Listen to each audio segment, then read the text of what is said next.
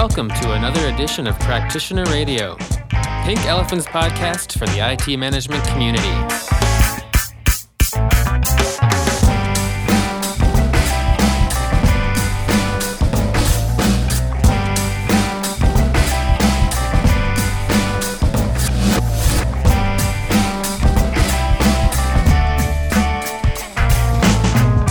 Welcome to Practitioner Radio, Pink Elephant's podcast for the IT management community, celebrating 50 episodes. Congratulations, Troy.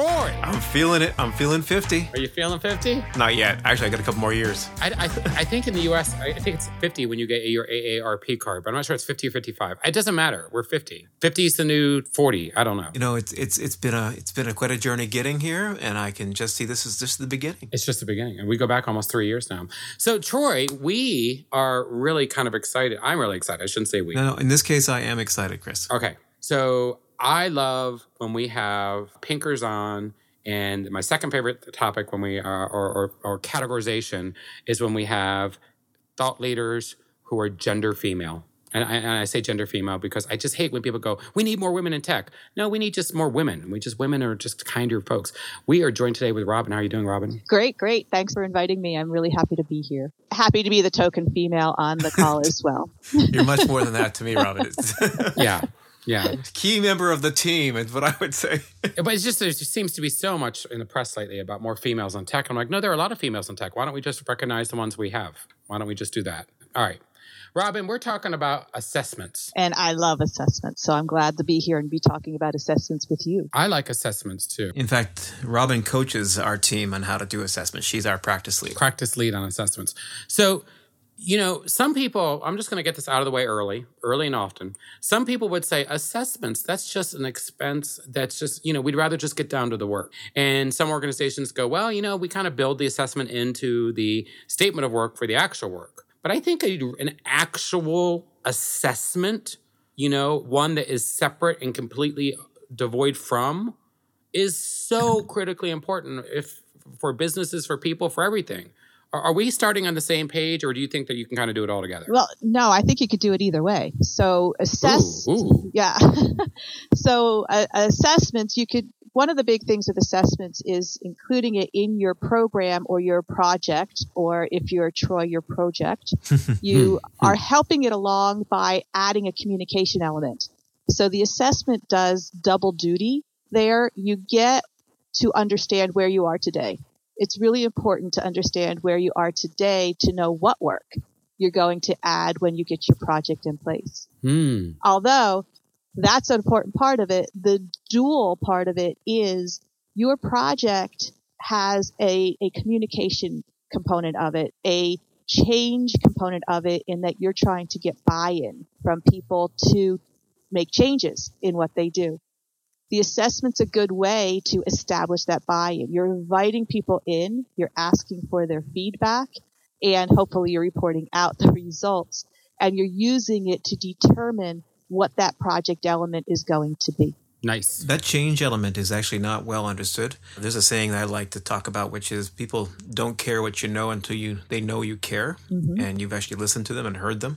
So getting their voice into whatever the to-be future state world you're envisioning is critical for actually them having, you know, any kind of buy-in. Sure. You want people to change. They need to know that they're part of that change and not that it's just being put down their throats. Yeah, I love the idea of involving people, you know, because I think in my mind, I automatically will look at this pathological version of an assessment where I'm like a little scientist walking around observing people almost detached from the environment, right?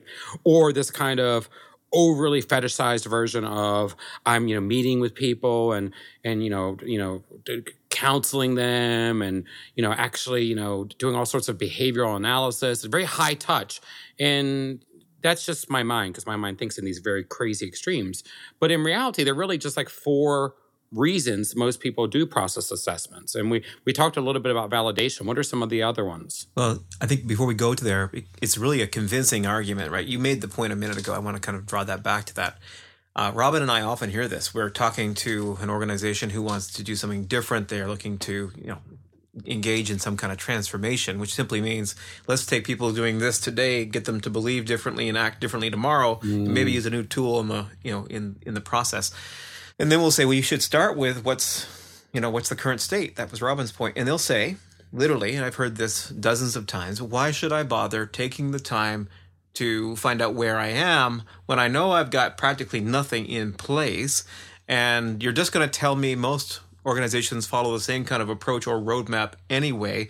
So why spend the time, money, or effort from the perspective of planning, right? Here's where I am now. What's the focus of where I should be next based on some understanding of current state? One of the things, Troy, in terms of planning and talking about planning is, and something that you said, is people do come back and say, well, I don't have anything in place.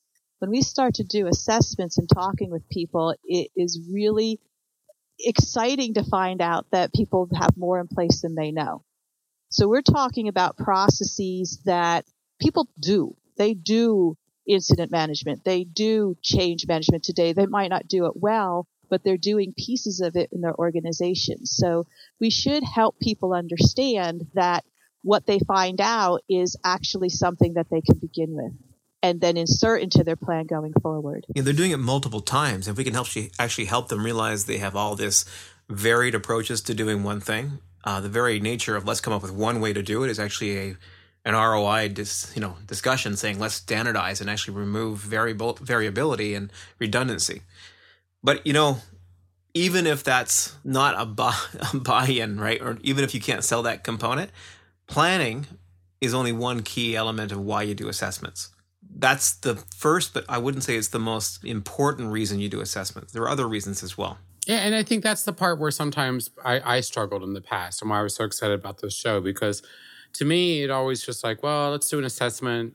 It was, like I said earlier, to me, everyone I always dealt with, and maybe it's just I was dealing at the wrong level, it was a luxury that businesses felt, to get assessments. And I always thought it's so much more than that. And we have 4 reasons. So we're going to cover off the 4 reasons why you might want to consider a process assessment. And let's kind of do the 4, just list them out, and then we'll kind of dive into them. How's that? Does that sound good? Sure. That sounds great. The other thing to know as we start to talk about these 4 reasons is we already talked about planning. And planning, we're talking about when we're going to start a project. As we start to go through the list of these, we're going to see that doing an assessment isn't once and done. We'll do multiple assessments, and we'll go through the 4 reasons to find out that sometimes we're assessing after a phase of a project to make sure that we got what we wanted and know how to get to the next phase. So, Troy, I'll let you go through the list, and then we'll talk about the befores, durings, and afters of a program. So planning we've already touched on. That's, let's say we're here, and where do we want to be tomorrow? And what are the interim quick wins or, interim milestones we want to achieve? Mm-hmm. But it's still a difficult one to sell to an organization that simply says, let's just use a generic roadmap. You tell me what you think is best. The next 3 reasons I find are actually more compelling reasons to do assessment. The first one is about subjectivity and relativity. So, Robin, would you agree that when we work with organizations, there's a great varied opinion about just how bad it is or exactly what's happening versus what's not? Yes, actually, it's interesting because there's a varied opinion about how bad it is or how good it is. And so you get both dynamics. And when you're doing an assessment, what you're helping to find out is the truth between those two stories. So what is truth? How do you define it? Even that context is part of this, because when you have this subjectivity and relativity, truth is in the eye of every beholder. So another component to getting beyond subjectivity and relativity of opinion is using an external reference model as the basis for the assessment. And there's 2 elements here. One is, am I assessing based on whatever I believe is internally a good practice, or using some external reference model like a frame of reference like ITIL or COBIT, for example, or CMMI or whatever framework you choose? And the other is, do I use an internal versus external consultant, and when is that a good thing? How do I get beyond relativity? What are your thoughts on that, Robin? That's exactly what you're saying, Troy. And it is amazing when you go to organizations that, as part of what you're saying, it is, and it's the name of this, people are looking for validation. So this is what I thought, and now I have kind of a stamp by an outside source that is saying what I thought is, and we said this word before, truth. So I have this reference model I have chosen. I have used it now for assess, which is part of governance because I have to evaluate what I'm doing, which will now direct, of course, what I want to do. But the key is I have to get it down on paper in black and white, because Chris, what's our favorite saying about truth? Until it's written down, it's a rumor. Exactly. So you have to do an assessment to get beyond the fact that everyone has an opinion, and have an external reference model that takes it out of the political mix and morass of, you know, everyone has a different view of truth and reality. The other thing about it having written down, if we make changes over a 6-month period, 9-month period, what have you, we aren't going to remember what it was like today. We think we will, but we have gone beyond today's pain and we've got a different pain, a new thing to solve. And so to have this written down will help us later when we're getting to actually another one of the 4 reasons is proving where we've achieved, what we've come to. Exactly. We can actually go there. So the first one is planning. The second is validation of the reality, the true statement of current state, getting it on paper, black and white in front of us, outside of opinion. Now, there's 2 things about human nature. One, unless it's written down, it's a rumor. Okay, you've got that one. Mm-hmm. The second one is that basically we look through rose-colored glasses when we think of the past. It's never quite as bad in our memory as it really was when we were going through it. We have to have some basis of proof that we've actually come from here to there, because what's going to happen, you get 6 months down the road, a year down the road, you've implemented whatever improvement, and you're going for that next round of funding, right? Because nothing is free. And they'll go, oh, Chris, it really wasn't that bad. Really, what did you do actually, right? So we've got to actually have a stick in the sand before you ever even fix something right at the beginning to show the delta improvement, the proof of benefit realization, which is one of the 3 elements, reasons why we do these assessments, because we have to fight against this human nature to kind of remember the past better than it was. In so many ways, I think, you know, when you talk about doing the assessment, you know, we write it down so we know what it was. We have a hunch, and we bring in someone independent who can validate that hunch or kind of find that middle ground truth.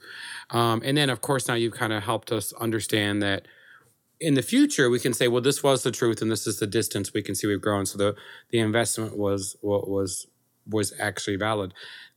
Some of these actually then become part of your operating models, I would think. You know, I mean, it seems like this assessment really becomes almost like the engine to the car, because you keep measuring against the assessment and the new assessment and the new assessment. So is there like, are these concepts of meta assessments, or is this just simple continual service improvement around an assessment? Well, you're tying back into our last show. We talked about governance, right? Can you imagine that? There are levels of governance. We talked about that last week. There's business or enterprise governance. There is IT governance. And now we're down into a process framework or reference model governance. And we were talking last week at the enterprise IT context, right? So, yeah, you know, that's where we were. But in essence, the principle of governance, those 3 real important things to remember is we evaluate our current state. And we've already said we need a reference model. In the context of what we're talking about now against an ITIL or framework assessments, that's one of those frameworks out there that we can easily draw upon. At an enterprise level, we're talking about an operating model. We're using COBIT.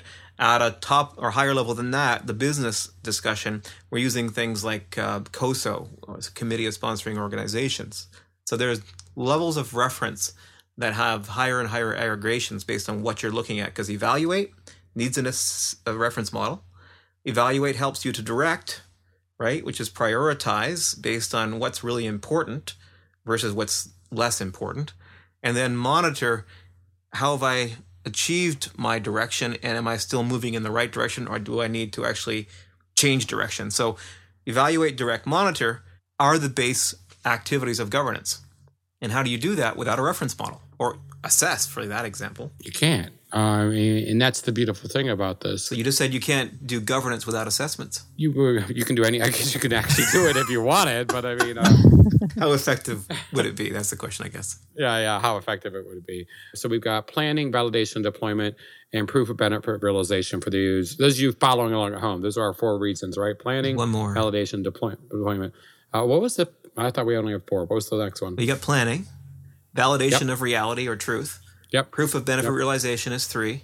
And the fourth one? The deployment insurance. So making sure that if you're going to inspect, if you're going to assess multiple times, and people know that you're assessing. It's not an audit at this point. It's assessing, but still there's more adherence. Ooh, very important. Very important what you just said. Yes. And in fact, we want to talk about that after we get through for our reasons kind of differing audit and audit against capability versus assessing maturity of a process. Boom. But still, the deployment is people are expecting you're going to assess again. So hopefully you're going to actually be able to have some of those new behaviors instantiated into your organization after you've deployed your processes.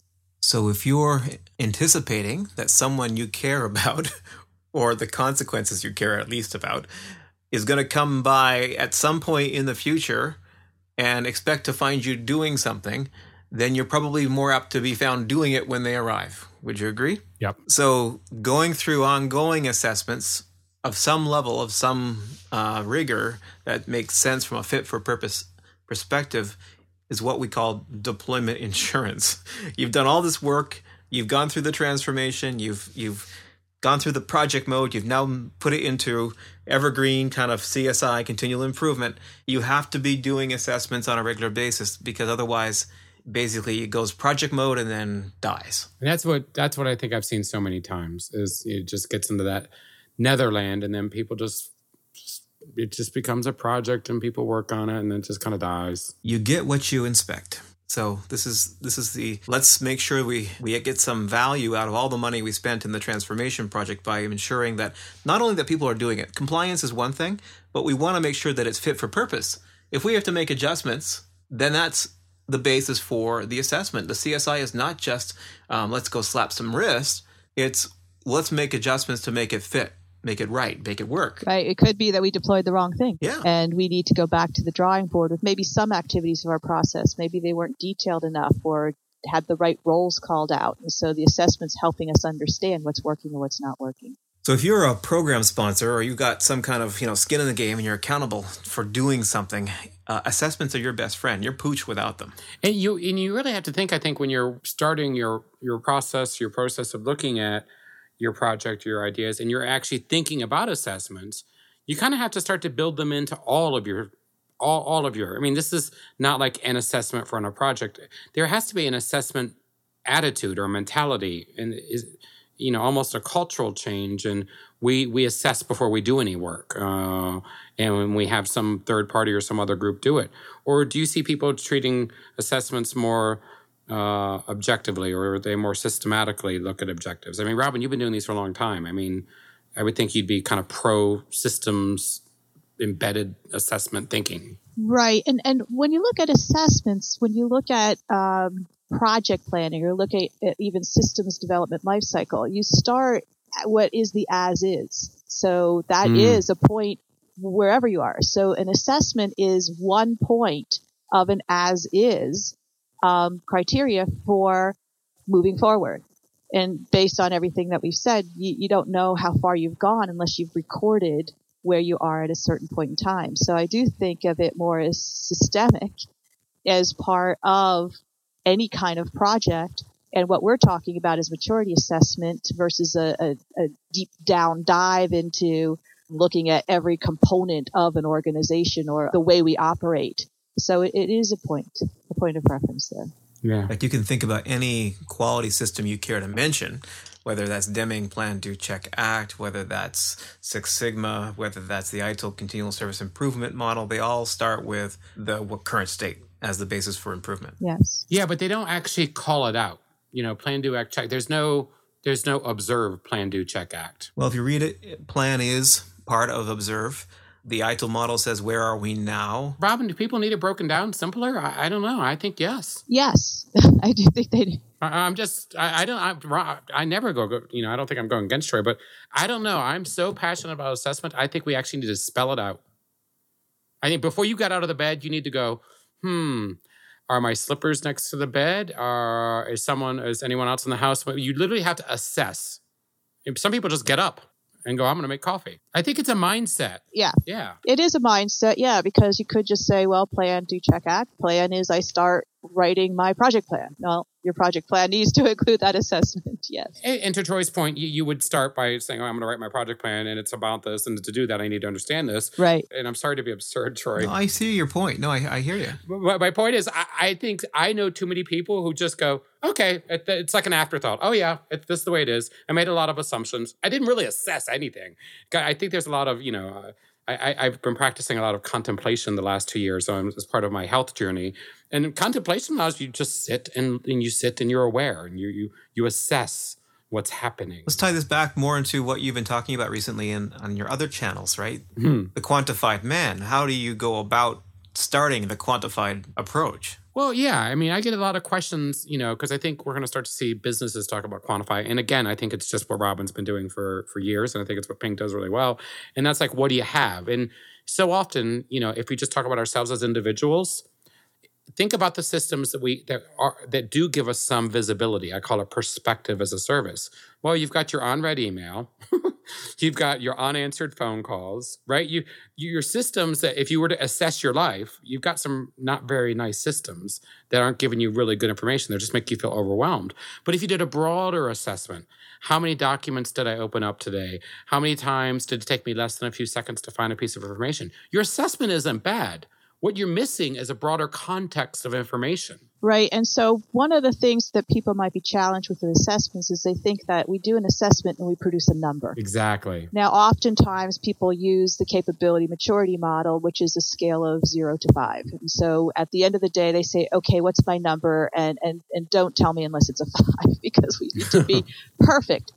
The assessment, yes, you need a number. That's part of it is the outcome. But where you're going, Chris, is the assessment is also what are the individual questions that are asked? Yeah. And what is the as is? Where are we today with those individual questions? Because at the end, what you can have is a list of opportunities for improvement that you can do some of, all of, whatever scope you have within your means, within your authority, within your project boundaries. So it's not just that number. I kind of wish we could throw out that number sometimes. I know it's important, but it's the details. To your point, where you're going with this is the difference between a capability assessment versus a maturity assessment. Mm. A maturity assessment gets you to some scored number, and that can be a very emotional and political thing. For example, I hate doing maturity assessments in some regions of the world because it's all about face. And for me to lose face in front of my senior management is a huge thing. So there's a huge pressure put on the assessors to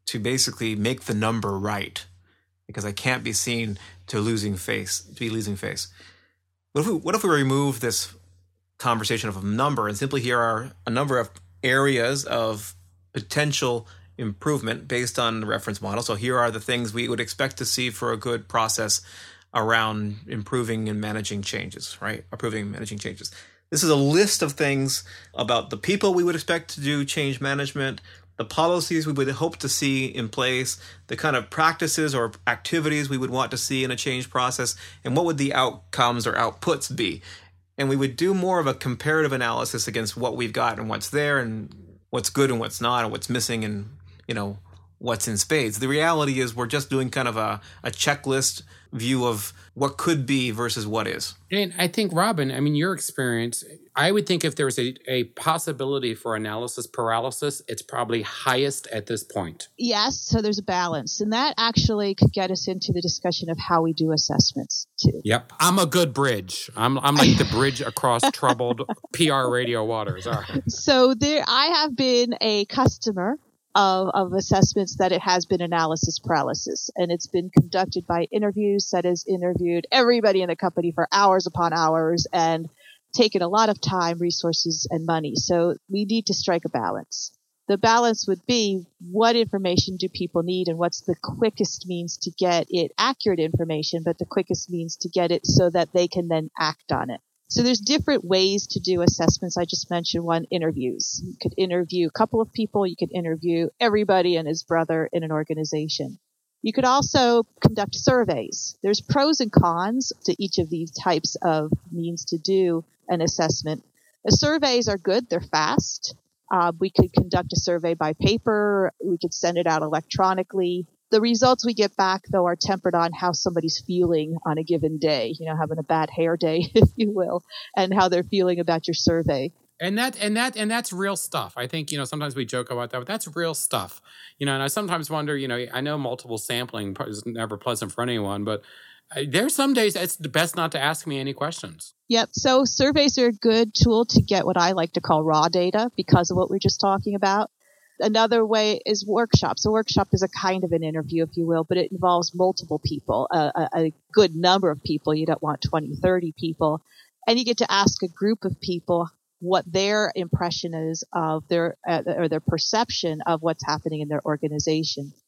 One of the good things about a workshop is then people are seeing people that they might not normally talk to because you have somebody from development, you've got somebody from service desk, somebody from operations, and you're getting these different views at one time. Now, of course, downside to that could be one person does all the talking, but if it's managed well, it can work. And another way is to attend meetings, go to a change advisory board meeting, sit at a desk of a service desk analyst and listen in on their calls. So you have these multiple ways, and to strike a balance between a couple could help you in not going through that analysis paralysis or taking too much time, resources, and money from an organization and still getting them good information. In fact, I think you should always use more than one channel, I think, to get a balanced input. Yeah, you kind of have to understand the organization and where, you know, what those multiple channels are going to be. Again, this is no easy task, what you guys do when you're doing these assessments. So what are some different types of assessment approaches that we can squeeze in here before we end the show? Well, I think a very important part when we talk about interviews, workshops, when we talk about even attending meetings, is to make sure that the person who is asking the questions of an individual or of a group of people, to make sure that they're unbiased. That actually lends itself well to somebody coming in external to the organization, or at least if it's an internal person, somebody coming that isn't directly involved in the process activities or the project that's taking place. Mm-hmm. As an interviewer, there's different kinds of questions that you can ask. And you learn this in facilitated workshops. So, Troy, I know that you're really good at these questions. You want to talk about them a bit? Well, there's a difference between open questions, leading questions, and closed questions, right? You want to try to avoid leading questions by all means. In fact, one of the worst things you want to do is put an ITIL zealot in a room and basically say, and you have a change advisory board that meets on a weekly basis to discuss and approve changes, right? Mm-hmm. Oh, yeah, we have one of those. Yeah, they meet on Thursdays. I think it's 4:00. Right. So you really have to avoid that, though it's tempting when you're trying to teach while you're assessing. You're not trying to do that at all. You got to put that teaching mindset aside. So avoiding leading questions is key. Sometimes you just want a binary answer, a yes or a no. So you've got to give them a question that can be answered with a yes and a no, and not kind of give them the ability to wiggle out of something. Sometimes, especially at the early part of a conversation, you want an open question where you say something to the effect, describe for me the methods by which you approve changes, and listen. And you just listen. And you probe a little bit just to get clarification, but again, not to lead. So your questioning techniques are very key for quality of information that you gather. I like that. So guys, there's two areas where I noticed there was some tension. One was assessment versus audit. At least I felt some tension. And then unbiased. Can we kind of get, as we near the top of the show, talk about unbiased help in assessment versus audit and kind of help me get my head around that? Sure. Let's talk about unbiased first. So I'm the one who brought that up and actually even said that unbiased is good to have an external person. So one of the things is when you're talking with people, you want to put them in a comfort zone. Yep. I do a lot of work with workshops with 6-8 people, and they come in a little bit timid. And so my job in that workshop is to make sure it's a safe haven for people and that I'm not agreeing with any statements being said. I'm there to collect information. It's sometimes a challenge for me, but I need to make sure that my body language, my facial expressions, the tone of my voice, everything lends people to open up, and I'm not making any judgments. Nice. That safe haven is important. Sometimes what we'll have is when we're doing an assessment or when you're doing an assessment out there in the field, someone will want to be present at all of the assessments for their organization. They're kind of there as the make sure that they don't say the wrong thing. The shepherd, the police in the room with the person you're interviewing. That's not a good idea because it's biasing the information right off the bat. So you have to resist that. It seems like it would. And especially if they kind of, say, I asked you to be here, so I'd like to observe it. And some people, to the fact that we said people need to feel safe, some people might not feel safe if there's a senior manager member or a peer being totally transparent. And I just think, that's really important that if you're going to create or that safe environment's important that, and you want the unbiased, you have to create the safe environment. When we find people like that who want to be part of every workshop that we do, of every process assessment, that's usually the person who's looking for the number. Mm. And I want to make sure that I get people to answer positive so that I get the high number, the high score. Mm. The people who can let it go are the people who we want to see, actually, the people who are looking for areas of improvement. I understand, as this person, I understand that it is what it is today.